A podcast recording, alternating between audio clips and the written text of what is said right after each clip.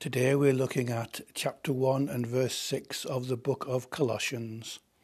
And it reads as follows The gospel keeps bringing blessings and is spreading throughout the world, just as it has among you ever since the day you first heard about the grace of God and came to know it as it really is. And so today is really about not just hearing the gospel, but encountering it, experiencing it firsthand in our lives allowing it to transform us by the many blessings that it brings.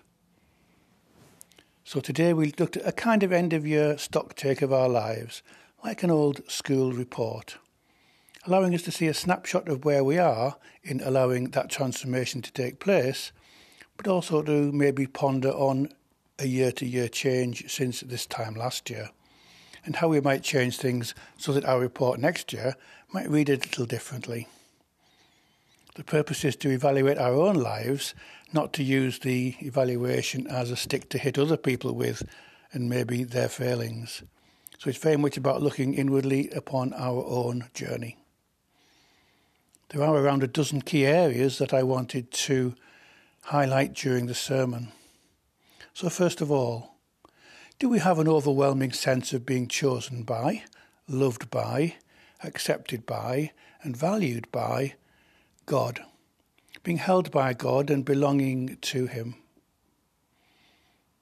Have we moved on in that respect over the year gone by, and how do we intend to improve it in the year to come? Have we got a radically new perspective on life, on ourselves, on others, on our communities, on God, and all our relationships therein? In our lives do we have a true sense of thankfulness and gratitude, eager to joyfully and generously share all we have and are with those around us? And do we have a commitment to be good stewards of all that we have, not wasting or destroying or undervaluing?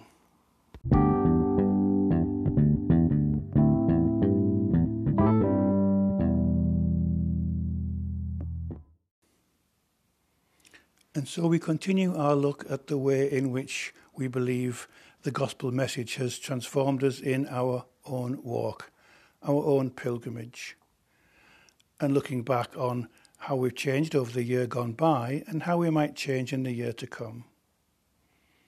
So, do we always strive to be obedient to God's rules and commands, helping us to live our lives the way they should be lived in the footsteps of Jesus? Do we have a real confidence in God and a courage to stand up and be counted even if this brings suffering or abuse? Do we have a deep and enduring trust of God and His caring purposes for us? We know that God knows best. Do we have a firm faith enabling both patience and endurance do we have a call to build unity, build bridges, and togetherness? Do we have an unshakable and vibrant hope in our future with God in this world and in the next? Do we have a nature which is caring, sensitive, compassionate, and merciful? Do we have a way of thinking and living which is built around prayer and prayer and even more prayer? And as we look back over those 12 key areas, are we happy that we're allowing the gospel to transform our lives the way it should? And God's blessing be upon your life this week.